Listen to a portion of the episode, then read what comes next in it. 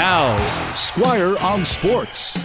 I'm Jody Vanson for Squire. Having been scheduled to work the summer games in Tokyo, I know the roller coaster that so many are on right now, given the uncertainty around COVID 19 and, in particular, the impacts of Omicron with the news that the NHL is not sending players to China for the Olympic Games this coming February, it bodes the question whether any athlete should be taking on the risk of competition in this pandemic. Of course, this is about money and optics.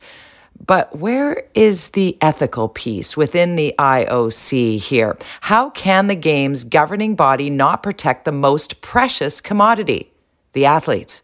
Yes, ticket sales, tourism, merchandise, and the all important billions in broadcast rights are huge. But shouldn't these games be put on ice the way Tokyo was?